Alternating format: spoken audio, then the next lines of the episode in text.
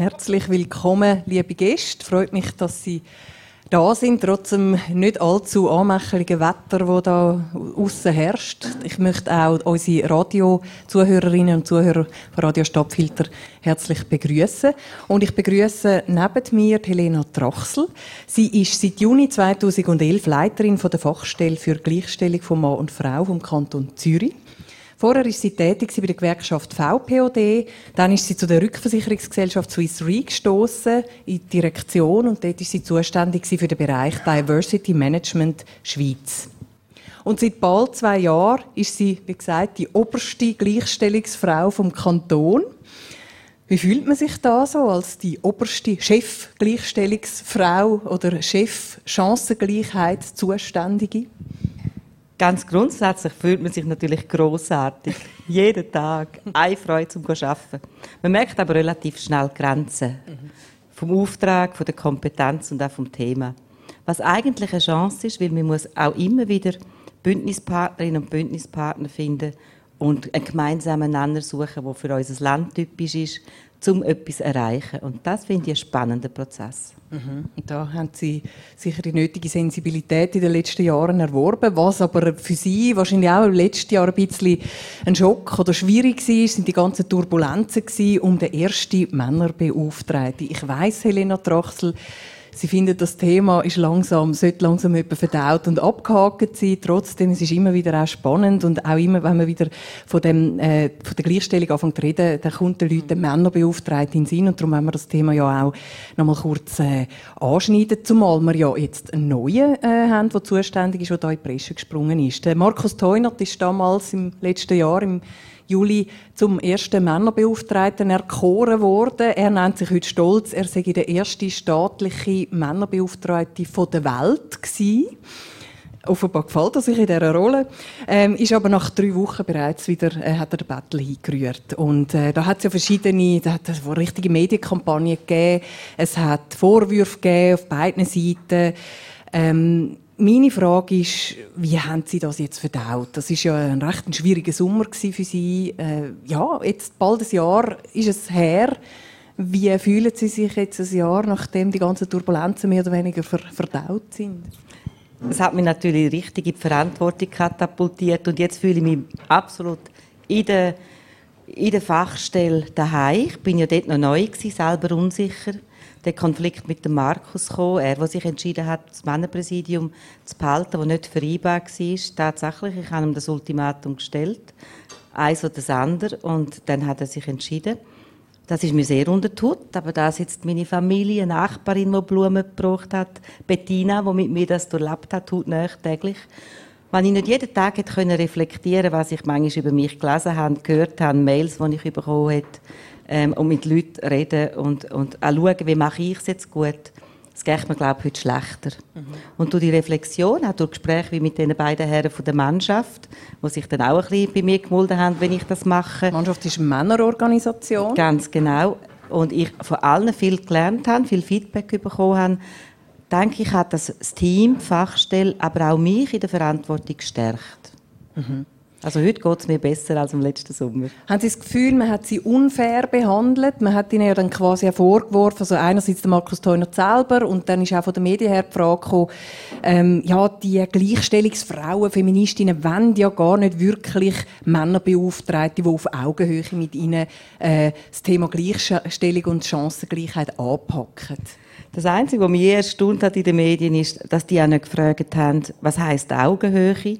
Und ist es auch der Mann, der nicht eine Chefin vertreibt, der nicht gewusst hat, es gibt einen Leiter in dieser Fachstelle? Diese Frage ist nie gekommen. Es ist nur immer gekommen, sind wir da Juniorpartner, wir Männer?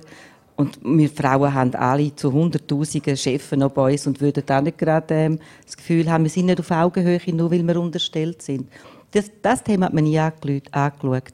Und das andere ist, ja, natürlich, ja, also da gibt es, glaube ich, gar nicht mehr viel dazu zu sagen. es ist Ihnen ein bisschen ein, ja, ein, bisschen ein Dorn im Auge, ich weiß, das ist, äh, das ist mir bewusst. Trotzdem vielleicht ähm, Äh, Sie haben dann auch im Nachhinein immer ein bisschen geschwärmt von Markus Teunert, weil er ja auch fachlich eigentlich gar nicht so, so leid gewesen wäre für die Fachstelle. Und trotzdem, es ist ja dann schon auch noch schwierig, mit jemandem umzugehen, der einerseits auch immer wieder so ein den Finger auf einen wunden Punkt vielleicht auch bei vielen Feministinnen gelegt hat. Und andererseits einer, der ja aber auch die Fähigkeit gehabt hat, offenbar, oder immer noch hat, ähm, Gleichstellungsfrage auf den Punkt bringen, immer so ein einen Schritt voraus zu sein, medial viel Aufmerksamkeit überzukommen für etwas, wo Feministinnen, Gleichstellungsbeauftragte jahrelang kein Gehör gefunden haben. Das ist ja schon bitter und schon auch noch schwierig, so jemanden im Team auch können, äh, zu tragen und zu pushen, oder? Also real war er fünf Tage auf der Fachstelle. Gewesen. Das ist das eine. Also da hat es im Team gar nicht mitzutragen gegeben. Das andere ist, ich bin nicht jahrelang Gleichstellungsbeauftragte und habe gekämpft um etwas, sondern bin mit einem Auftrag in einem Unternehmen unterwegs gewesen, wo das hat wollen und wo es nicht umstritten war. Also ich bin gar nicht in das Muster von, jetzt kämpfe ich jahrelang, jetzt kommt der Mann und hat etwas, was ich nie hatte. Das, ist, das fällt weg. Und ich habe auch nie für ihn geschwärmt, aber er ist hervorragend in der, in der Fachkompetenz, rhetorisch, im Umgang mit den Medien. Er schreibt Bücher, er artikuliert sich und tatsächlich hat er aus der Männerperspektive macht er einen Schritt, den sonst in dieser Art niemand gemacht hat. Da ist er ein Vorreiter, auch ein Pionier und das kann ich voll und ganz, auch heute. Also das ist für mich keine Frage. Aber der Hauptvorwurf war, ich kann nicht trennen zwischen der Rolle als Vertreter der Verwaltung und andererseits als Lobbyist von der Männerorganisation Männer.ch, wo er heute noch Präsident ist. Mhm. Also nicht nur er kann nicht trennen, niemand hat können trennen. Er sagt, dass es im freien Freitagnachmittag das Statement damals zu Pornografie und ähm, Ausbadet haben wir es auf der Fachstelle. Wir haben etwa drei Wochen rund um die Tour gebügelt und uns einiges müssen angehören. Also von niemand hat das können trennen, haben wir dann wirklich ich habe es immer befürchtet und wir haben es dann erlebt, dass die Leute wahrnehmen, der Männerbeauftragte sagt das. Haben Sie das Gefühl, es war ein Fehler, das Ganze? Nein, wir hätten es ja nie herausgefunden. Der Markus hat sich beworben. Ich muss sagen, er ist nach wie vor inhaltlich, fachlich die beste Kandidatur gewesen. Ich habe gewusst, ich habe einen starken Mann, der die, die Themen vertritt. Wunderbar. Ich hätte mir nichts Besseres wünschen können. Ich habe, wir haben darüber geredet, geht das Doppelmandat. Es gibt auch in der kantonalen Verwaltung Leute, die Gemeindepräsidenten sind, auch von Parteien, die absolut gleichstellungsfindlich sind. Das hat Platz. Ich habe dort keine Handhabigkeit, ihm zu sagen, du musst aus einem Ehrenamt oder aus einer Rolle aussteigen. Probieren wir es. Und äh, ja, es ist relativ schnell, hat sich das geklärt. Er hat es nicht wirklich probieren. Jetzt haben Sie einen neuen Mann an Bord. Der hat jetzt gerade etwa vor einem Monat seine Arbeit aufgenommen. Ja. Ist das richtig? Im März. Genau. Der Edgar Frey. Er ist ausgebildender Lehrer, ist als Personalleiter aber auch in der Privatwirtschaft mhm. tätig gewesen. Sie haben viel Hoffnung in ihn. Er heißt jetzt auch nicht mehr Männerbeauftragter, weil das ist halt schon ein bisschen so ein Thema oder ein, ein Begriff, wo man sich ja halt dann schon sehr exponiert. Er heißt jetzt glaube ähm, vielleicht können Sie es noch sagen. Projektleiter. Projektleiter. Für Männer, Buben und Väter-Themen, genau. Alles klar. Ähm, wie macht sich der Edgar frei, so nach einem Monat? Können Sie da schon etwas sagen? Mhm. Wir haben äh, miteinander, schon bevor er kam, mit einer Kollegin, mit Evelyn Huber im Team, ein Produkt entwickelt, das Chancenvielfalt in der Schule heisst, wo sich rund um die Berufswahl von Mädchen und Buben dreht. Und wo wir nicht werten aber einfach aufzeigen, was heisst das, wenn man als Bub Krankenpfleger, Gesundheitsfachmann lernt oder als Mädchen Maurerin oder auch Coiffeuse, was sind Karrierenerwartungen, was sind Lohnerwartungen, was bringt man mit dem Lohn eine Familie durch. Und das auf den verschiedenen Stufen gerecht. Auch zum ein bisschen entgegenwirken dem Thema, wo immer wieder die Studentinnen nach Abgang von der Hochschule oder Fachhochschule bis zu 10.000 Franken weniger Lohn erwarten, weil sie es einfach nicht besser wissen wenn wir dort wie so sensibilisieren und das Wissen hineinbringen, das auch zum beruflichen Handeln gehört. Also da ist die Redgar schon voll drin. schon an, sagen, wie viel ab Lohn das verdienen als ab Maurer und als... Genau, ab der fünften Klasse. Und da hat Redgar bereits die ersten Schulen, die er jetzt nächste Woche wird besuchen wird. Also in dem Thema ist er schon up to speed. Mhm. Also Sie haben ein gutes Gefühl, es kommt ja. gut. Und äh, was sind weitere Ziele vom Herrn Frey oder auch von Ihnen? Was erwarten Sie in Zukunft in der Zusammenarbeit mit ihm? Oder was erhoffen Sie sich vor allem von ihm, weil er ein Mann ist? der Zugang zu dem Männernetzwerk. Wir haben die erste Einladung zu allen Männernetzwerken am letzten Dienstag. Ich habe noch kurz begrüßt und auch noch mal abgerundet meine, meine letzte Sommerkrise mit dem Markus Teuner. Markus war auch da, das war eine schöne Begegnung. Ähm, ich erhoffe, dass wir wirklich jetzt gerade als kantonale Fachstelle über die Zusammenarbeit mit Männern, mit auch dem Jugendnetzwerk Pfadi, Cefi, Buben, auch mit der Integration, die Nische findet, wo er wirklich einen Unterschied macht und mir einen Mehrwert bringt. Dass wir nicht müssen, was eine Beratungsleistung vom Männernetzwerk da ist, konkurrenzieren, aber dass er eine Nische findet, äh, einen Auftrag sich kann geben, wo man sagt, doch nötig ist, dass man da einen Mann an dieser Stelle hat. Mhm. Gefahr, dass jetzt Männeranliegen den Frauenanliegen gegenübergestellt werden und die sich allenfalls konkurrenzieren. Da sehen Sie keine oder äh, gibt es da allenfalls auch Schwierigkeiten, die man muss anschauen muss? Das Einzige ist das Budget. Das ist der entscheidende Punkt. Wie viel Budget hat denn der Männerbeauftragte, Projektleiter? Wir haben miteinander das Budget projektbezogen von 184'000 Franken im Moment hat er noch kaum einen Anspruch, weil er noch kein eigenes Projekt hat. Also er hat das Recht, aber er beansprucht es noch nicht. Und ähm, wenn er irgendwie ein Projekt startet, dann hat er all das Budget, das er braucht. Das ist überhaupt keine Frage. Mhm.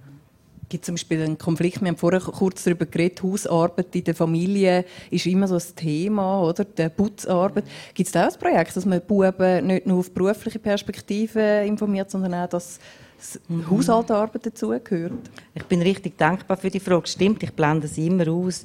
Aber etwas, was mir sehr stark und, und, und zusammen mit dem Eidgenössischen Büro für Gleichstellung, auch zusammen mit der Initiative vom, vom Herrn Berse, etwas, was uns sehr wird unter den Nägeln brennen und, und beschäftigen, wird die ganze Umverteilung von der Betreuungsarbeit, Haushaltarbeit, Putzarbeit sein.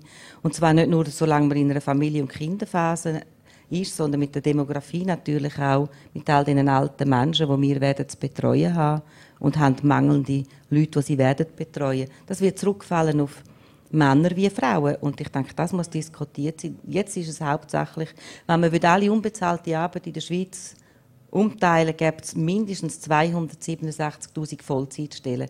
Das ist Betreuungsarbeit, die Frauen hauptsächlich, aber auch Männer leisten, gratis. Jetzt haben Sie zwei Töchter. Eine davon ist im Publikum. Genau.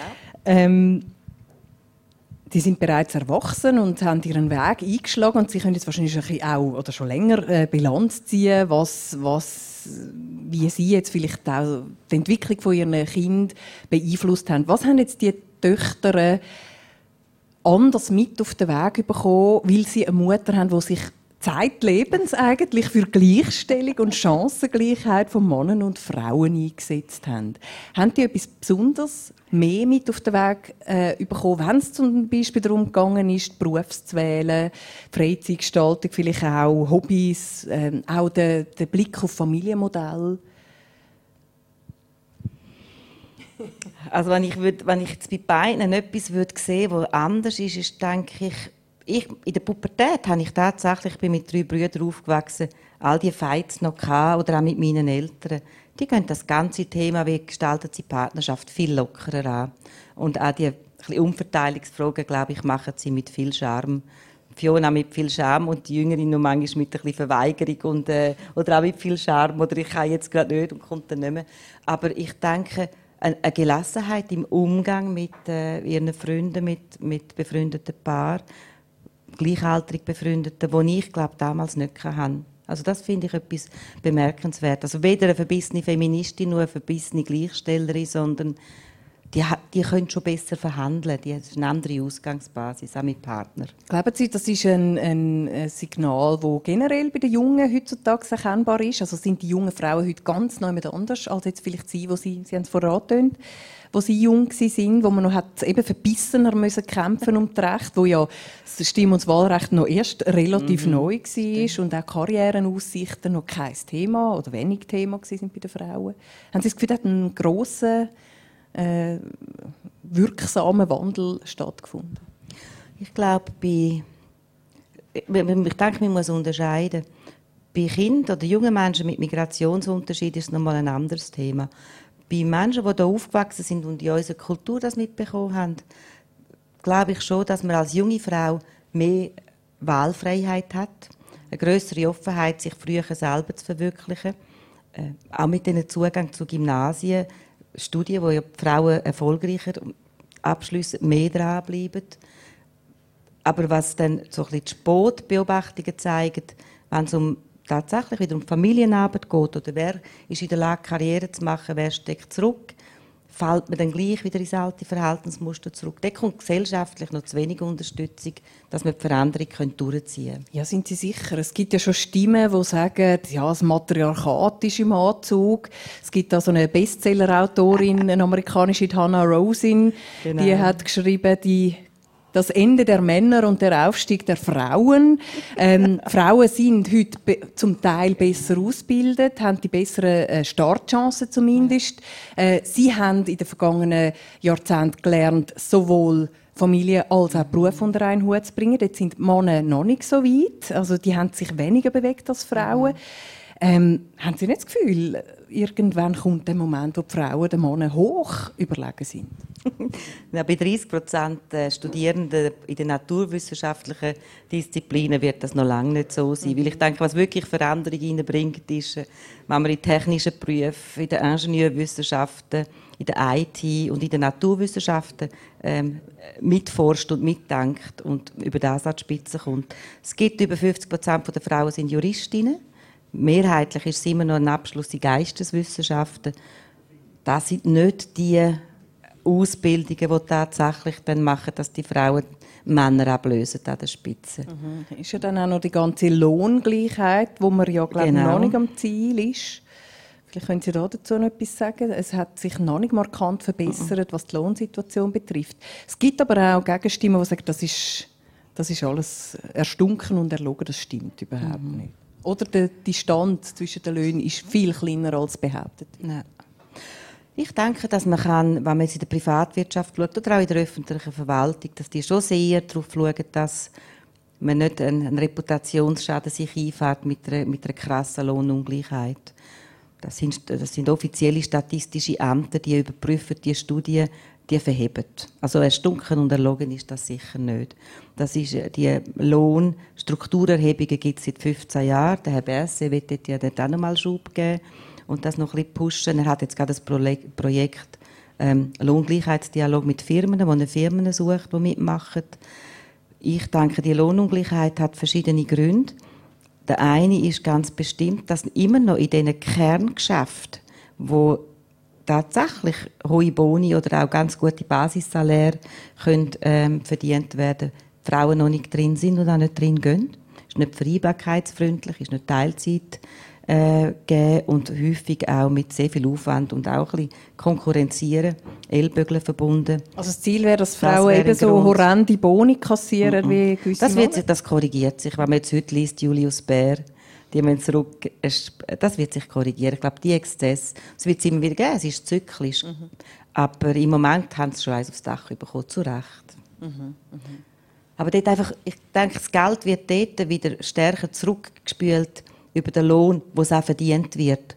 Und wenn, man im, wenn ich im Diversity Management oder in den klassischen Personalfunktionen drin ist, dort wird nicht das grosse Vermögen gescheffelt. Sie haben vorher einen Lohngleichheitsdialog angesprochen. Man stellt ja fest, dass machen immer halt einfach noch wenige Unternehmen wirklich mit und schauen genau an. An was liegt das? Wollen sie nicht? Haben sie etwas zu verbergen? Oder glauben sie effektiv, Lohngleichheit findet mhm. bei uns statt? Es gibt verschiedene Gründe. Die Unternehmen, die global tätig sind, haben enorm Angst, in der Schweiz etwas zu machen, das könnte global Ausstrahlung haben oder sie in Amerika in eine Sammelklage einführen. Da ist man Mit sehr, Novartis zum Beispiel passiert genau, ist vor Ganz genau, da ist man sehr bedeckt. Und dann sagt man, mir gibt gar keine Daten raus. Dann ebenso bei den globalen Firmen, ich selber erlebt, ich weiß von meinen Kolleginnen, die dort arbeiten, ist, wenn man andere Firmen mit anderen Firmen fusioniert, hat man häufig auch ein anderes Hierarchiesystem und ein anderes Salärsystem. Man kann es gar nicht überprüfen. Das ist übrigens im Kanton Zürich auch so. Die einzelnen Verwaltungen haben verschiedene Hierarchiesysteme und verschiedene Salärsysteme. Ich kann in der Verwaltung keinen Quervergleich machen, wer in der Finanzdirektion wie viel verdient und was das bedeutet, zum Beispiel bei uns in der Justizdirektion. Das macht es sehr schwierig. Dann werden die Firmen sagen, es ist mit uns nur mit enorm großem Aufwand verbunden oder eben gar nicht möglich vom Datenschutz her. Und bei den KMUs sagt man, ich habe eine Übersicht, ich sehe es konkret. Das ist mir zu viel Aufwand, ich habe zu wenig Ressourcen für die Art von Studien mitzumachen. Jetzt Helena Trachsel, ähm, damit man auch mal die hervorheben kann, die vielleicht auch mitmachen. Können Sie da Firmen nennen, die sagen, mal, wir sind bestrebt, wir möchten Lohngleichheit erreichen, nicht nur Lippenbekenntnis abgeben? Die SBB hat sich bereit erklärt, jetzt als Staat. Die Post macht mit. Ich weiß, dass Swisscom mitmacht. Das sind alles staatsnähe. Das sind staatsnähe Betriebe. CS Schweiz macht mit, aber nur der ganz lokale äh, Hypothekarbereich. Also die oberen Hierarchien sind ausgeschlossen? Die sind ausgeschlossen. Alles, was global vernetzt ist, ist ausgeschlossen. Von den kleinen, von den KMUs, jetzt im weiss ich, dass verschiedene aus den Baufirmen mitmachen, Malerbetrieb. Und ich habe auch gerade eine grosse Schindler macht einen Lohnquervergleich. Obwohl die das sehr schwierig haben, da kaum Frauen, aber bei denen wenigen wollen sie wirklich wissen, ob sie es nicht benachteiligt. Es gibt schon ein paar Firmen, aber ich habe mich auf diese Frage nicht vorbereitet, sonst könnte ich jetzt die mhm. auswendig Ja, mach nicht. Ein paar Beispiele langen uns schon mal. Ähm, dann ist ja die leidige Frage, leidig sage ich jetzt, weil sie sehr umstritten ist, die Frauenquote. Norwegen hat äh, Quoten eingeführt in den Verwaltungsräten. Ähm, ich glaube mindestens 30 Prozent 40 Prozent Frauen müssen dort in der obersten Stufe mitreden.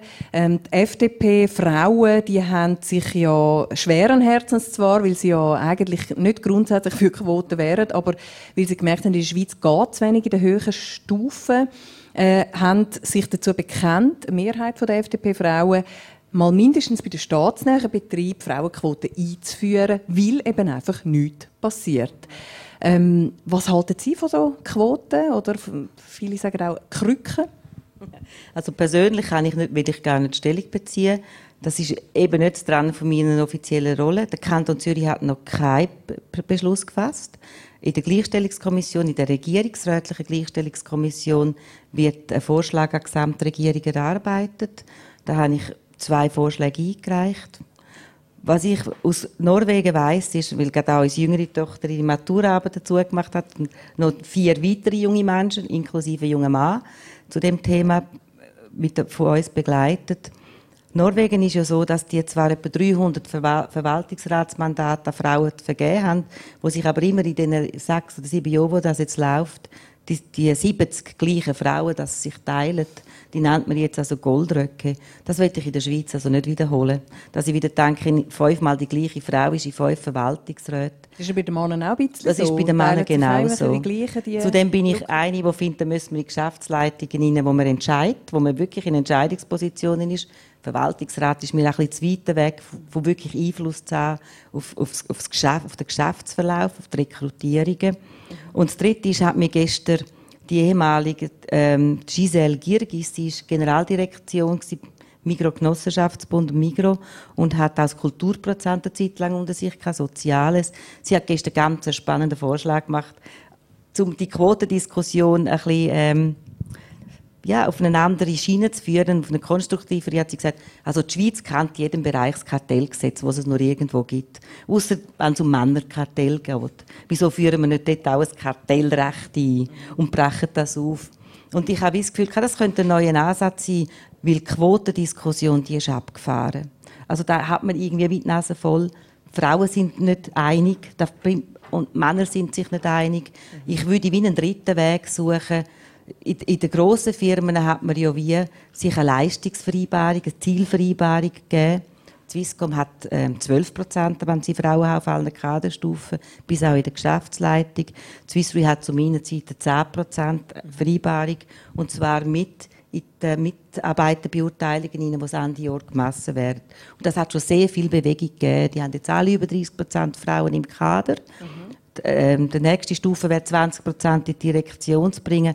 Da sind ein paar näher dabei und ein paar sind aber auch noch immer bei 10 Prozent. Jetzt hat gerade in der Stadt Zürich ja das Parlament beschlossen, genau. eine Motion an der Regierung überweisen, wo es darum geht, äh, es soll mehr Chefinnen in der Verwaltung haben, also in der Verwaltung, in der Stadtverwaltung von Zürich. Und zwar mindestens 35 Prozent mhm. sollen Kader Frauen und also sollen die, die Posten übernehmen. Ähm, und die, die, Regierung von Zürich soll in, innerhalb von zwei Jahren jetzt eine Art äh, ja, eine Vorlage, Strategie mhm. entwickeln, wie sie das umsetzen will. Corinne Mauch als Stadtpräsidentin, deren ist das wahrscheinlich sehr willkommen. Trotzdem meine Frage, wie soll die Regierung das jetzt stand bringen? Wie schafft man es, dass 35 Prozent der Chefs weiblich sind? Ich glaube, es fängt beim Rekrutierungsprozess an. Ich würde jetzt mal davon ausgehen, mit den Stadtspitälern, ich weiß es bei der Stadt nicht, ich weiß es beim Kanton, sicher auch 50 oder mehr Prozent von der Belegschaft Frauen sind. Ganz gezielt Talentförderung, also wie das die grossen Firmen auch machen bei Männern und Frauen, aber tatsächlich sich zu erlauben, zu sagen, die nächsten paar Jahre haben wir einen Fokus auf Frauen in der Talentförderung. Aber ist denn das nicht jetzt schon so auch ein bisschen passiert? Es passiert leider überhaupt mm nicht. Und Frauen, sind und Frauen auffordern, sich auch zu melden und zu sagen, was sie wollen. Also einzustehen für sich, wenn man anfängt und sagt, aber in drei, vier Jahren möchte ich im Kader sein. Statistiken zeigen, Männer sind in drei bis vier Jahren machen die Kadersprung. Die Frauen brauchen praktisch immer sechs und mehr Jahre, bis sie einen Beförderungsschritt machen. Also sie arbeiten zwei Jahre länger in der gleichen Funktion, bis man dann endlich merkt. Oder sie sich einmal vielleicht getraut, etwas zu sagen. Und dann, wenn man die Frauen in der ersten Kaderstufe hat, gezielt Talent, Stärken weiter fördern oder auch Ausbildungen, die ihnen fehlen, um einen Schritt zu machen. Und auch eine gute Begleitung von Mann und Frau, wenn es um Vereinbarkeit von Beruf und Privat kommt. Wie bindet man die Männer in die ganze Vaterschaft ein? Wie redet man am Arbeitsplatz darüber? Ich weiß jetzt gerade an der Uni hat man eine, namhafte Summe vom Bund gesprochen. Es geht, glaube ich, um etwa zwei Millionen. Das ist ja öffentlich. Das ist auch kein Geheimnis. Um die Frauen, die in der Uni Karriere machen, in Professuren hineinzubringen. Und dort, Statt sie aus Deutschland holen. Ganz genau, zum Beispiel. Und dort aber auch, und da haben wir gestern darüber diskutiert, wie macht man das? Und es geht nicht ohne, dass man Männer einbindet. Wie unterstützen sie ihre Partnerinnen, wenn sie das machen wollen? Sonst machen es die Frauen nicht. Mhm. Jetzt, eben die Bestrebungen sind da. Die Stadt hat Signal gegeben. Ähm, in der Verwaltung mag das ja alles funktionieren mit den nötigen Mitteln, mit der nötigen, mit der nötigen Sensibilität.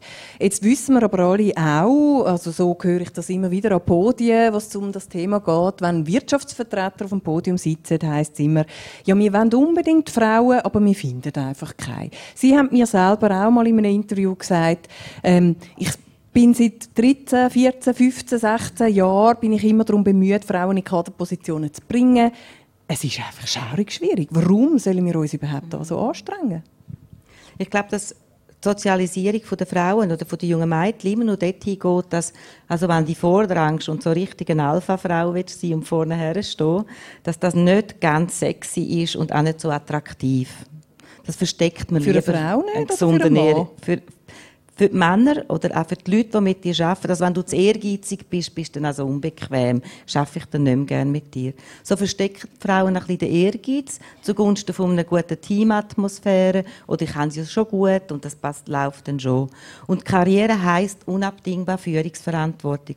Und heisst so etwas Unbequemes, wie mir das letzte Jahr passiert ist, in meiner kleinen Führungsverantwortung zu überstehen, herzustehen, Unangenehmes zu tragen, unangenehmste Entscheid mitzutragen und selber umzusetzen. Kleine Klammern, haben Sie überlegt, ob Sie den Bettel anrühren Nein, kein Moment. Mhm. Nein, kein Moment. Wenn es mir nur mal passieren müsste ich es mir überlegen, aber dort gar kein Moment. Ich, es ist für mich so ein natürlicher Personalentwicklungsprozess und Erklärung, mit, mit, wo kein Scherbenhaufen hinterlassen hat, aber wehtun hat. Nein, ich denke, Lernen herstehen ist, glaube ich, etwas vom Wichtigsten. Und das sagen, die Frauen haben offenbar viel mehr Mühe. Die, die haben viel Rückgrat, aber viel, das, ich denke, das ist nicht eine Frage vom Rückgrat, das ist eine Frage von, wer bin ich, wenn ich unbequem bin, äh, bin ich noch geliebt genug, wenn ich unangenehme Entscheid fälle und wenn ich, und wenn ich dann nur einen Fehler mache und der wird öffentlich bekannt, ähm, muss ich dann nicht von Scham in den Boden versinken. Wo Männer, die lernen beim Shooten und überall vor Fans, vor ihren Leuten herzustehen, ähm, ein Goal nicht zu geben, ein Ende Skibein zu hauen, ein Bier zu trinken nachher. All diese Sozialisation auf diese Art einen können einzustecken und wieder weiterzugehen, das lernen wir viel weniger. Mhm. Machen Sie das in der täglichen Arbeit? Motivieren Sie so Frauen weiterzugehen, wenn sie... ja Ähm, oder, oder, ja, ich meine, Aber es ist wichtig, was sie, es ist wichtig, was Sie da sagen. Dass, man sagt auch immer, die Frauen treten viel zu bescheiden auf, wenn es um Lohnverhandlungen geht. Wie lernen denn Frauen das, dass sie da mal ihren Mann stehen? Es ist einfach Übung ist für mich, also die Lohnverhandlung ist für mich bis heute auch eine Herausforderung. Ich glaube auch Männer, die mit dem sich sehr schwer tun. Absolut. Oder? Und es geht nur einüben mit Kolleginnen, mit Leuten, die Bescheid wissen, auch mit Profis, einmal ein Coaching holen. Und wie mache ich es gut? Und von dort her immer wieder weitergehen ich muss, ganz schwierige Sachen habe ich früher einen Vorlauf gebraucht. Entweder daheim durchspielen, mit meinen Mitarbeiterinnen durchspielen. Ich mache das gleich für ganz viele junge Leute, die mich etwas fragen oder sagen, hast du mal, oder wenn ich eine Mentorin bin, sagen, kennst die Rahmenbedingungen, weißt, was die Erwartungen sind, wo kannst du das holen, lass es uns anschauen und dann, wie bringst du es über. Bisher war es ja vielleicht auch nicht so existenziell gewesen, oder? Es ist rein um Karriere gegangen. Zunehmend werden Frauen damit konfrontiert, dass sie auch Ernährerinnen sind, dass sie es sich gar nicht leisten können, weniger zu verdienen. Denken Sie, es wird in die Richtung gehen und das macht die Frauen, setzt sie einen größeren Druck aus ähm, und macht sie durch das auch stärker im Auftritt? Das, also das glaube ich auch. Es ist ein wichtiger Input. Ich stelle mir vor, die Frauen müssen, und ich wünsche mir es auch, ähm, das machen wir auch jetzt in dem Chancenvielfalt-Kurs oder Programm, äh, viel stärker auch immer sich wieder vorstellen, kann ich Miternährerin sein, vom Salär her ebenbürtig. Wenn es zu einer Scheidung kommt oder zu einer schwierigen sozialen Situation, kann ich übernehmen, steige ich ein, habe ich eine Salärerwartung, die ich eine Familie kann durchbringen kann. Das ist das eine, wo ich, wo ich schon glaube, gesamtgesellschaftlich wird das in die Richtung gehen, wenn es jetzt um, um Lohn und Karriere geht. Und das andere ist natürlich auch der, der ganz klare Schritt, von Anfang an sich zu sagen, egal was passiert, ich lerne auch mit meinem Mann aushandeln. Es muss nicht immer schief laufen, aber wir lernen Sabbatical, will ich mal eine Auszeit, wie machen wir das miteinander, dass das auch ein Incentive oder ein Anreiz sein wo man sagt, doch, das stehe ich anders für mich ein. Mhm. Kommen wir noch mal kurz zum Markus Theuner zurück. Er hat jetzt gerade ein Buch herausgegeben und redet von den sogenannten Co-Feministen. Also er gibt nicht mehr den Frauen oder den mächtigen Männern die Schuld, dass es nicht vorwärts geht, sondern den Männern, die sagen, ich finde Emanzipation und Feminismus super, solange ich nichts dazu beitragen muss. Also eben äh, ja, Teilzeit arbeiten, dann doch lieber nicht. Schon lässig, wenn ihr auch mitmacht, aber ich muss mich nicht verändern. Teilen Sie seine Meinung? Ist das wirklich auch ein, ein Problemfeld, die sogenannten Co-Feministen? Er ist gut im Begriff ähm, erfinden. Oder finden Sie, das ist jetzt also ein bisschen absurd? Ich muss sagen, als das Buch rausgekommen ist, bin ich etwa 16 Mal. Ich habe eine Strichliste gemacht von Journalistinnen, Radio, schreibende Journalistinnen angefragt ob ich etwas zu dem Buch zu sagen habe. Und ich habe mir dort einen stereotypen Satz gemerkt und gesagt, Buchbesprechungen ist ein Projekt für nach meiner Pensionierung. Ich glaube, ich muss das heute auch sagen. Trotzdem, vielleicht eben, ich frage anders. Ähm, ich habe es vielleicht vorher auch angedeutet. Die Frauen haben enorme Schritte gemacht. Ob die gut oder schlecht sind, das können wir nachher vielleicht noch anschauen. Aber Männer sind in dieser ganzen gesellschaftlichen Veränderung, die sich da, äh, wo da passiert ist, eher stehen geblieben. Äh, sehe ich das richtig oder würden Sie das anders, sehen Sie das anders? Ja, das sehe ich schon anders. Ich glaube, Männer haben sich mitentwickelt. In der Beziehungsgestaltung ähm, als Vater ganz bestimmt, dass wir, wir Frauen wie Männer auch immer wieder von den ganz tief verinnerlichten Muster vereinnahmt werden und einen Schritt zurück machen, scheint mir für die Männer genauso logisch wie für uns. Ja, wir haben einen riesen Schritt gemacht, wir machen aber auch immer wieder ein, zwei Schritte zurück. Das ist nicht einfach eine lineare Entwicklung, das wird ein sehr langsamer Veränderungsprozess bleiben. Das müssen wir den Männern auch zugestehen. Ähm, ich realisiere aber vom öffentlichen Auftritt von Männern, also jetzt nicht im öffentlichen Raum, doch auch von den Politikern, aber wenn ich Männern begegne, wenn ich mit Männern Gespräche eine andere Sensibilisierung für ihre Gesundheit, für eine Karriere, dass es ein Leben gibt neben der Karriere. Also Karriere meine ich jetzt nicht steil aufwärts, sondern einfach einen Berufsverlauf. Da wie Männer offen miteinander diskutieren, auch über Themen, die an den Vätertisch, an den Tagen, wo wir schon den Swissry ähm, haben, wo die AXA macht, Väter, Väterrunde Tisch, Väterworkshops, wo man wirklich sich näher kommt und sich auch mal Schwäche zeigt. Das sind äh, auch enorme Fortschritte für Männer. Das erlebe ich bei den Männern nicht viel anders. Die berufliche Rolle oder was der, von den Arbeitgebern der Männer an Entwicklung erlaubt wird, hat nicht mögen Schritt halten, glaube mit dem, was sie gesamt gesellschaftspolitisch schon gemacht haben.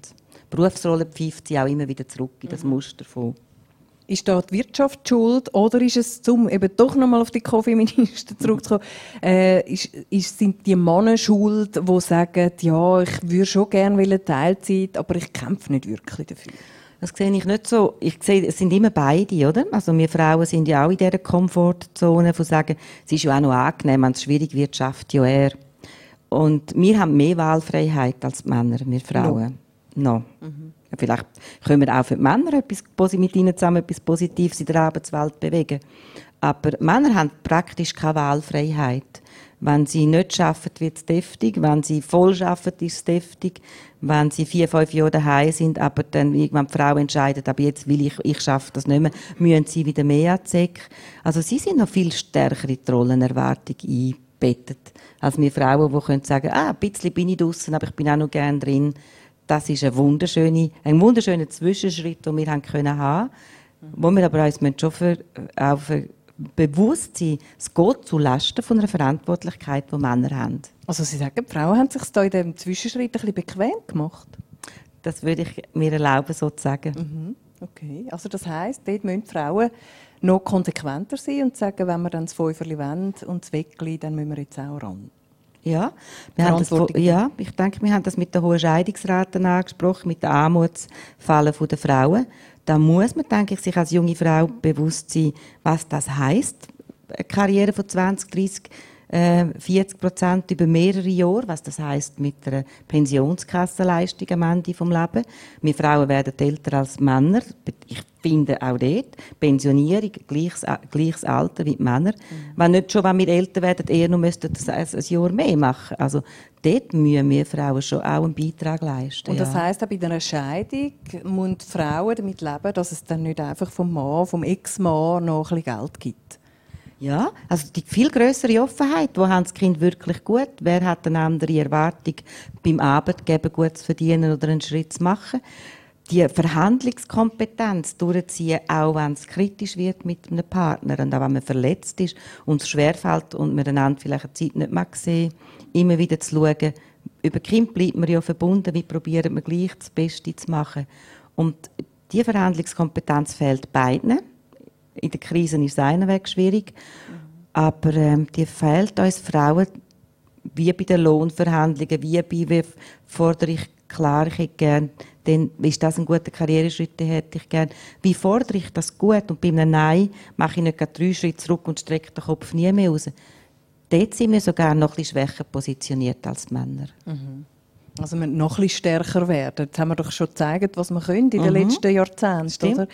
Ähm, ich komme darum zu, nochmal zu einer provokativen Frage und nenne den Namen Eva Hermann.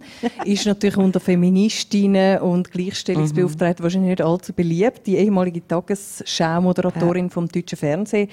Äh, sie hat ja das Buch damals vor ein paar Jahren herausgegeben, das Eva-Prinzip. Mhm. Und ähm, ist darum unbequem, weil sie halt einfach unbequeme Fragen stellt. Mhm. Äh, wir oder weil sie die ganze Emanzipation, der Feminismus in Frage stellt, die Errungenschaften der Frauen. Man hat jetzt zwar Möglichkeit für Karriere, aber was opfert man dafür? Nämlich die Familie. Man ist doppelt und dreifach belastet. Ist das das, was die Frauen haben wollen? Jetzt meine Frage an Sie.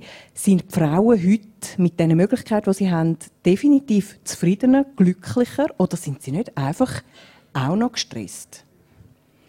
Also wenn ich jetzt irgendwie auf 2000 Geschichten oder auch schon bei den Neandertalern würde zurückschauen, würde ich sagen, das Frauenlos ist immer ein schweres Los gewesen. Es, wir sind glaube ich, noch nie so selbstbestimmt gewesen wie in unserem Jahrhundert nach der Industrialisierung, mit der Teilung auch von den Verantwortlichkeiten. Ähm, Männer haben auch immer ein schweres Los gehabt, aber äh, wenn man jetzt von den Frauen redet, nein, ich finde wir haben andere Belastungen, wir haben enorm viel mehr Komfort. Wenn ich mir nur schon überlege, ihre Mutter auch noch, auch meine Mutter, ähm, kein Papierwindel, kaum eine Wäschmaschine, also kein Trockner, also da, habe ich Belastung durch die Familie, ohne dass man noch zusätzlich geschafft hat, ist nur schon vor 40 Jahren zehnmal grösser gewesen. Ähm, ich glaube, die Erwartungshaltung, wie glücklich man muss sein und die Erwartungshaltung, was alles muss aufgehen, wenn man eine Familie hat, Kind und noch selber muss man bildschön sein und hochattraktiv und die Medien leben das einem ja täglich vor. Der Druck, glaube ich, macht uns unglücklicher. Aber nicht die Anforderungen an unsere Leistungsfähigkeit. Das glaube ich nicht.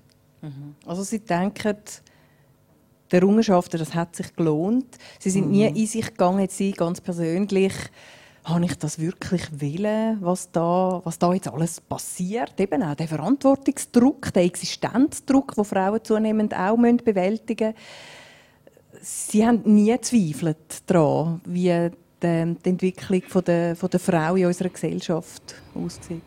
Nein, ich denke, wenn man wirklich von Ebenbürtigkeit und von Partnerschaftlichkeit redet, dann braucht es die gemeinsamen Schritte und auch das können übernehmen, was man eben kann übernehmen.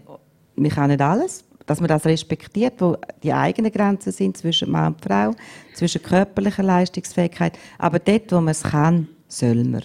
Und nicht auf die Opferschiene gehen, wie man es ja den Männern oder auch anderen Frauen nicht zugestehen, sondern in Mitverantwortung, im Wissen, was Grenzen sind, aber dass das auch einen Preis hat, wenn man Grenzen kennt. Also dann kann ich auch nicht alles haben. Dann gehe ich nicht viermal äh, Langstreckenflüge, Top-Urlaub und auch noch irgendwie die schicksten Kleider und, und Ausgang und ein Einfamilienhaus und zwei Autos. Und das meine ich, all diese Erwartungen bringen uns in die Hamsterradfalle. Und wenn man dort für sich klar ist und sagt, das, das macht mir Freude, auch wenn es nicht immer Freude macht, aber das ziehe ich durch. Eigentlich im Innersten bin ich überzeugt, es ist der richtige Weg. Ich bin immer wieder im Gleichgewicht. So rede ich jetzt mal persönlich von mir, aber auch generell, wenn man sich in dieser Art gut schaut, dem Partner gut schaut, den Leuten, die einem wichtig sind, der Familie, dann glaube ich, muss man es nicht bereuen und dann glaube ich auch, dass man mitwächst und dass das einen eher stärkt. Mhm. Danke Ihnen vielmals, Helena Traxel. Ich möchte die Runde äh, aufmachen. Sie haben vielleicht Fragen an Helena Traxel, möchten ihr vielleicht etwas mit auf den Weg geben? Dann können Sie das jetzt gerne machen. Das Mikrofon wäre umeinander. Weil wir auf dem Radio sind, werden Sie auch Fragen über das Mikrofon stellen. Sind Sie wunschlos glücklich über das, was Helena Traxel gesagt hat? Sind Sie mit ihr einverstanden? Sonst lassen wir es mal stehen. Sie dürfen sich gerne auch nachher noch äh, melden. Äh, Helene Trachsel, warum sind Sie in die Gleichstellungsschiene überhaupt reingekommen? Was war der Beweggrund? Ich glaube, Sie haben eine Ausbildung in der Sozialen, in der, in der Soz gemacht ähm, und sind dann in die Gewerkschaft. Dort haben Sie sich noch nicht direkt um Gleichstellung äh, äh bemüht. Dort haben Sie andere Aufgaben gehabt. Warum sind Sie in Gleichstellungsarbeit gekommen? Ich habe auch in der Gewerkschaft, äh, sogar gerade nach der Sozi Erwachsenenbildung, ein Frauenthema im Gemeinschaftszentrum Ehre Schürli. Ähm, in der Gewerkschaft immer natürlich Lohngleichheit, Lohntransparenz, Frauenstreik im 91. Also da ganz, ganz klare, wunderschöne Aktionen, wo ähm, ich glaube, so einen Schub gegeben haben, innerlich von an eine Idee glauben und, und sehen, wie, man, wie Menschen begeistert sind, wie man zusammenstehen kann. Das sind wunderschöne Erlebnisse. Wie bin ich reingekommen? Ich habe auch... Das Schlüsselerlebnis? Ja, also das Schlüsselerlebnis war tatsächlich das Frauenstimmrecht. Mhm. Ähm, ich bin in einem sehr politischen Haus aufgewachsen im Kanton Schweiz, oberst am Zürichsee, ein kleines Dorf mit äh, meiner Großmutter, die immer geschafft hat, nebst dem Großvater, selbstverständlich ihr eigenes Hotel quasi geführt hat, ein kleines. Meine Mutter, die das Restaurant hat, immer geschafft hat, nebst meinem Vater. Ähm, Kaufmann ist einer mehr drauf gehabt als er. Er hat das gerne ihren überlassen, er war fachlich sehr gut. Gewesen. Und als ich realisiert habe, ich habe realisiert, dass die Frauen nicht abstimmen. Für mich aber mit, damals mit Ölfi war es sonnenklar, gewesen, an dem Tag gehen Frauen und Männer abstimmen. Es wäre mir nie in den Sinn gekommen, dass Männer abstimmen, ob Frauen dürfen. Und das ist, ich bin dann zwölf geworden, oder elf, irgend so. Zwölf. Und han, das ist für mich ein absoluter Schock gewesen, zu merken, mein Vater, mein Großvater, all die Männer vom Dorf gehen in die Schule aus, was Abstimmungsbüro ist. Man sieht alle. Wir haben offen abgestimmt. Gemeinsversammlung draussen. Die Frauen stehen hier am Rand, die Männer stehen drin. Man sieht, wer Ja und wer Nein stimmt. Das war dann auch noch mal ein Schock. Gewesen. Und dann, und dann, ähm, und von dort habe ich gedacht, das ist ungeheuerlich. Und das ist meine, das ist mir geblieben, dass das Ungeheure, egal in welche Richtung das geht, ähm, auch gegen Menschen, auch gegen die Chancenungleichheit und jemand bestimmt über jemand, das ist tief gegen meine innerste Ethik gegangen. Und das hat mich immer wieder auf die Schiene gebracht und immer wieder in die Thematik. Also Sie sind eigentlich mit Elfi schon politisiert worden, ja, tatsächlich. Ja. Sie haben da drei Brüder, das hat genau. Sie wahrscheinlich auch geprägt. Das hat mich sehr geprägt, einen älteren Brüder und zwei hat sich durchsetzen oder? Ich finde eigentlich haben das meine Eltern sehr, sehr gut gemacht. Ähm, es hat ein paar Regeln gegeben, wie meine Brüder mit mir umgehen. Es hat ein paar gegeben, wie ich mit ihnen muss umgehen. Ähm, also einmal, Sie haben ihnen eins auf den äh, Ich habe ihnen nie eins auf den Grind gegeben. Ich habe nie getadelt. Ich habe einmal, ähm, als ich meine wunderschönen neuen Lackschuhe im Gumpen gebadet habe, gesagt, mein Bruder hat mich reingestoßen. Dann hat man es meinem Vater natürlich gesehen und ich bin unglaublich, er hat mich ins Zimmer tun, am Abend um 8 Uhr zugeladen und jetzt bleibst du drin und überlegst, was du falsch gemacht hast. Ich habe schon gedacht, ui, es gibt noch ein böses Gewitter. Aber so, dass wir sagen, du bleibst fair, es, wird, es gibt keine Gewalt gegen eine Schwester oder gegen eine Frau. Ähm, ihr diskutiert aus und wir sagen, ich traue dir zu, dass du dich wehrst. Das sind so die Botschaften, die ich mitbekommen habe. Und die haben verhebt. Mhm. Also es ist, hat wie funktioniert. Ich habe das Gefühl, ich bin von meinen Brüdern immer respektiert worden, nie ausgenützt. Und ich habe auch das Gleiche ihnen zurückgegeben. Könnte man ja sagen, Sie haben immer gute Erfahrungen gemacht mit ja. Männern, mit Jungs, äh, haben Ihren Weg können gehen im, im Beruf. Sie könnten jetzt eine von denen sein, die sagt, es geht ja, warum muss man auch kämpfen? Es geht ja alles, wenn man will, wenn man nur will, kann man ja Karriere machen. Oder dann kann man als Frau dort hinkommen, wo man will. Es braucht gar keine zusätzliche Unterstützung von, von niemandem.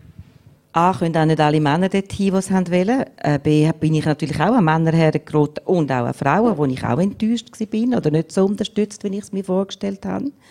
Das gehört, glaube ich, zu einer Erfahrung. Und dass man schaut, reculem pour mieux sauter, mache ich halt einen Schritt zurück, mache etwas Neues. Das passiert auch sehr, sehr vielen Männern. Es können wenig dorthin, wo man vielleicht von dieser Sphäre, wo wir jetzt reden.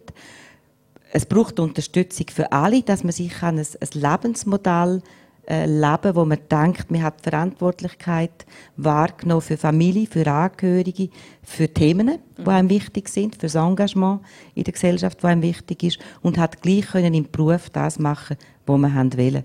Und jetzt reden, mich reden eigentlich immer sehr elitär. Ich denke ganz stark, immer wieder, wenn ich äh, so rede, für all die Leute und all die Migrantinnen und Migranten in der Schweiz, die keine Chance haben, überhaupt irgendeine Chancengleichheit zu denken. Oder all die Kassiererinnen, äh, die so viele Stunden arbeiten zu so einem schlechten Salär. Und dort, denke ich, gibt es viel zu tun, nach wie vor. Für die Frauen ganz besonders in einem sehr schlecht bezahlten Beruf, aber auch für die Männer in schlecht bezahlten Berufen in unserem doch sehr hoch verdienenden Land. Man hört außen, Sie haben einen hohen Anspruch an Gerechtigkeit und werden sicher weiterhin noch dafür weiter kämpfen. Mach Vielleicht ich. da eine Frage. Der Herr, Sie können sich, Moment schnell, Sie müssen warten, es kommt gerade das Mikrofon zu fliegen und dann können Sie sich gerade noch vielleicht mit Namen vorstellen, bitte. Ja. Äh, Michel Kammer, wir kennen ihn. Ja, wir kennen ihn, genau. Äh, können Sie mir bestätigen, dass eigentlich Gleichstellung im Elternhaus gelehrt wird? Ich glaube, der Respekt voreinander und dass man einander Freiheiten in der Entfaltung zugesteht, hat sehr viel zu tun mit Rollenbildfunktion und Vorbildfunktion für Kinder. Ja, das würde ich bestätigen. Ich bin jetzt nicht äh, die Wissenschaftlerin, die das sagen könnte Aber meine Erfahrung zeigt, dass das tatsächlich eine Auswirkung hat. Also könnte man sagen, dass Gleichstellung erreicht wird, wenn alle Autofahrerinnen Pneu wechseln und alle Väter Windeln wechseln. das ist ein wunderbares Bild. Bild ja. Ich glaube, äh, ja, auf jeden Fall. Ich glaube, das Pneuwechseln ist ein bisschen einfacher, da kann man etwa Dritter anstellen. Vom Vater würde man ja schon erwarten, dass die Windeln selber wechselt. Aber äh, ist ja. Ist das jetzt wirklich so? das ist vielleicht eine Ansichtssache, oder? ja, genau. Sehr gut. Gibt es weitere Fragen? Jawohl, dort ist noch eine Dame. War keine es ist zwar keine Frage, sondern äh, eine Aussage von mir oder, oder eine Bitte an Sie. Ich möchte gerne, dass man die Frauen mehr ermutigt, nach wie vor. Mhm. Ich weiß das aus meiner eigenen Karriere, dass wir eigentlich nur dank der Bestätigung von anderen, äh, wo mir gesagt haben, das kannst auch du, mhm. das kannst du. Dass ich mir äh, diesen Schritt vorwärts äh, gewagt habe und sie hat da, es ist nämlich prima gegangen. Dank Motivation von der Rite, wo fängt das an? Schon im Kindesalter oder eben dann, wenn die Berufswahl anfängt? Mhm. Wo würden Sie das ansiedeln? Danke vielmals. Es ist etwas Wesentliches, glaube das zählt für alle Menschen. Anerkennung bekommen, Wertschätzung für was man macht, wenn man merkt, jemand ist schüchtern, zu ermutigen, dieser Person zu sagen, ich glaube an dich, das ist ganz, ganz wichtig.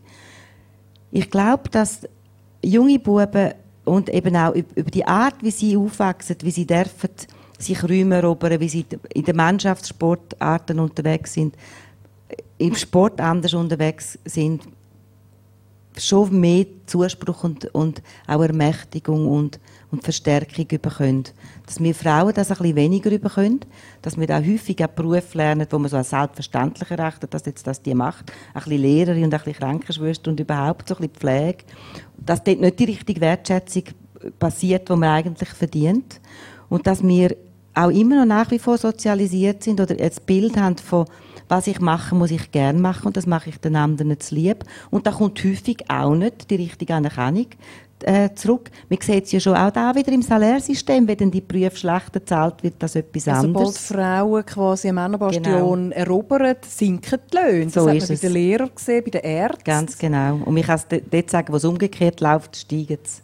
Das, ist das so? Das, das also in der Pflege werden die Löhne steigen, wenn dann endlich die Männer dort mal einsteigen? Ganz genau, das sieht man tatsächlich, dass sich das verändert. Und sie redet mir aus dem Herz. Also ich denke, in 13 Jahren Swiss Re habe ich unglaublich viel gemacht, um Menschen ermutigen, immer wieder äh, auch zu schauen, Hilfe für Selbsthilfe. Was kannst du, was kannst du machen? Mach's. Was brauchst du dazu? Ähm, ich bin auch selber froh, wenn man so mit mir umgeht. Und das nehme ich mit in die Arbeit. Ganz herzlichen Dank für den Input. Gibt es weitere Inputs oder Fragen? Sonst würde ich Sie zur, zum Abschluss noch Folgendes ja. fragen. Die SVP schießt ja immer so gegen die Gleichstellungsbüros, genau. äh, möchte die am liebsten abgeschafft haben.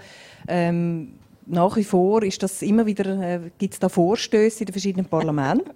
äh, Kanton Zürich hat jetzt gerade letzte so einen Vorstoß wieder abgelehnt. Sie hat mir damals gesagt, ja, wenn jetzt halt das Gleichstellungsbüro müsste geschlossen werden, für sie wäre es kein Drama. Wir wissen jetzt nicht, ob das so stimmt, weil mhm. das Gleichstellungsbüro gibt es immer noch. Aber meine Frage an Sie, können Sie sich etwas beruflich etwas ganz anderes noch vorstellen, wo Sie möchten anpacken? Ja, auf jeden Fall. Also ich, könnte, ich kann mir auch natürlich vorstellen, dass ich irgendeine Basenbeiz habe. Eine Basenbeiz? Irgendwo auf der Alp? Ich kann, ja, auf der Alp oder äh, dort, wo ich herkomme, wo ich das Elternhaus gehabt habe im Kanton Schweiz. Ich könnte mir vorstellen, dass ich Sterbebegleitungen mache. So ganz ein anderes Thema. Ähm, würde ich, habe ich schon immer sehr gerne machen. Es ist nicht so kompatibel mit, mit äh, mein Weg ist dann ein anderer geworden. Ich könnte mir vorstellen, dass ich äh, mit meinem Mann zusammen, der auch da ist, sehr viel reisen und äh, irgendwann noch äh, so ein bisschen einen Erkundigungstrip machen und auch mal gar nichts tun. Könnten Sie das? Ja, ich glaube schon. Also gar nichts, aber so ein bisschen im Garten und ein bisschen ja, eine Pause, aber äh, was, was kommt mir so ganz anders in den Sinn? Wir haben Biobauern in der Familie. Die wenigen Mal, wo wir die abgelöst haben auf dem Biobauernhof, habe ich das etwas ganz Wunderschönes gefunden. Ich könnte es nicht sieben Tage machen, irgendwie 365 Mal im Jahr. Aber so zwischendrin etwas ganz anderes. Oder ich bin vor drei, vier Jahren, wo die Swiss Re wirklich die Wogen hochgegangen sind, ins Toggenburg äh, in ein Restaurant helfen, kochen einen Tag lang und habe mich besser erholt, als wenn ich daheim im Garten war. Wer gar nie an die Arbeit denkt, mhm. das kann ich mir auch vorstellen, etwas mit Essen machen, mit Kochen. Also, das, Kindergärtnerin, also ich habe so viele Sachen so gern, die ich mir vorstellen kann gibt es schon einmal eine Beschäftigung für mich. Aber es tönt nicht so, wenn Sie gerade auf dem Absprung wären. Nein, überhaupt nicht. Nein, nein, jetzt bin ich so richtig drin, jetzt geht es erst los. genau. Was haben Sie für eine Erwartung an die junge Generation? Jetzt nicht nur Frauen bezogen, sondern überhaupt an die Jungen in Bezug auf die gesellschaftliche Entwicklung von der Gleichstellung. Was, was, was ist Ihr grosser Wunsch an die Jungen? Wenn ich sehe, was an Castingshows und an Druck auf Männer wie Frauen und Dschungelcamp und all die unsäglichen Geschichten passiert, habe ich das Gefühl, dass für junge Menschen der Druck müssen zu gefallen und etwas ganz Außerordentliches sein viel stärker ist als zu meiner Zeit. Und dort die Ermutigung und der, oder die Ermunterung, bei sich zu bleiben, an sich zu glauben, ähm, nicht alles, was Schönheitsideal uns vorgelebt wird, müssen irgendwo nachvollziehen und das für junge Männer wie Frauen. Das wäre für mich etwas ganz Wichtiges, das Freude an sich und das Entwickeln. Und das andere ist die Konfliktfähigkeit zwischen den Geschlechtern, zwischen Mann und Frau, dass die Aushandlungsstrategien, das können dranbleiben, auch wenn es schwierig wird. Das ist das Zweite, was ich als etwas ganz Wichtiges finde. Wo Sie das Gefühl haben, die Jungen haben das verlernt oder hat das noch keine Generation ich, wirklich? Manchmal denke ich, mit, wenn ich da wieder höre, wer per Handy Schluss macht und einfach nicht mehr erreichbar ist oder wenn man im Facebook wegklickt wird und ich bin nicht mehr dein, du bist nicht, will ich nicht als mein Freund oder so und keine Auseinandersetzung ist und doch können Verletzungen entstehen, glaube ich, dass Gespräch, Begegnung miteinander etwas machen, etwas anpacken, von noch größerer Wichtigkeit wird. Und das würde ich eigentlich als einziges sehen. Die, die jungen Menschen sind so viel äh, offener aufgestellt als wir damals, mit viel mehr Wissen, mit viel mehr Fähigkeiten, gerade auch was all die elektronischen ähm, Gadgets anbelangt, mit, mit Sprache, mit, mit, mit der Multikulturalität, die mir zum Beispiel gefehlt hat wo ich denke, das sind unglaublich wichtige und gute Eigenschaften. Wenn das die Konfliktfähigkeit, das Verhandlungsgeschick und die Freude an sich selber, so wie man ist, dazukommt, ist das eine Stärke, um ins Leben zu gehen. Hoffen wir das Beste. Hoffentlich gehen Ihre Wünsche in Erfüllung. Ich danke Ihnen ganz danke herzlich, Helena Draxler, dass Sie da sind bei uns. Vielleicht haben Sie noch ein bisschen Zeit, um mit uns oh ja, da noch Fall äh, noch ein bisschen weiter zu plaudern. Ich darf Ihnen noch bekannt geben, dass am 2. Mai der Ulrich Tilgner bei uns wird Gast sein, der Kriegsberichterstatter, allen wahrscheinlich sehr bekannt aus dem Fernsehen. Äh, es empfiehlt sich da früh zu kommen, weil man erwartet relativ viele Leute. Dann haben wir auch am 16. Mai noch den letzten Tag dieser Saison und zwar ist das unser Jubiläumstag. Der Stadttag gibt es jetzt dann oder gibt es jetzt 15 Jahre. Äh, zu Gast werden sie der Patrick Rohr und Mona Fetsch, die beiden Profitaker und wir werden mit ihnen dann ein bisschen in einem anderen Rahmen da miteinander ein Gespräch führen. Zu guter Letzt darf ich Sie noch darauf aufmerksam machen, dass wir einen Umfragebogen hier haben. Sie dürfen, falls Sie den nicht schon ausgefüllt haben, noch ausfüllen, mir abgeben oder der Bar abgeben. Äh, man kann einen Preis gewinnen. Wir freuen uns, wenn Sie Ihre Meinung abgeben und wir unser Angebot, unsere Qualität können weiterhin verbessern Ich danke vielmals, dass Sie gekommen sind, wünsche Ihnen einen schönen Abend und hoffentlich bis bald wieder.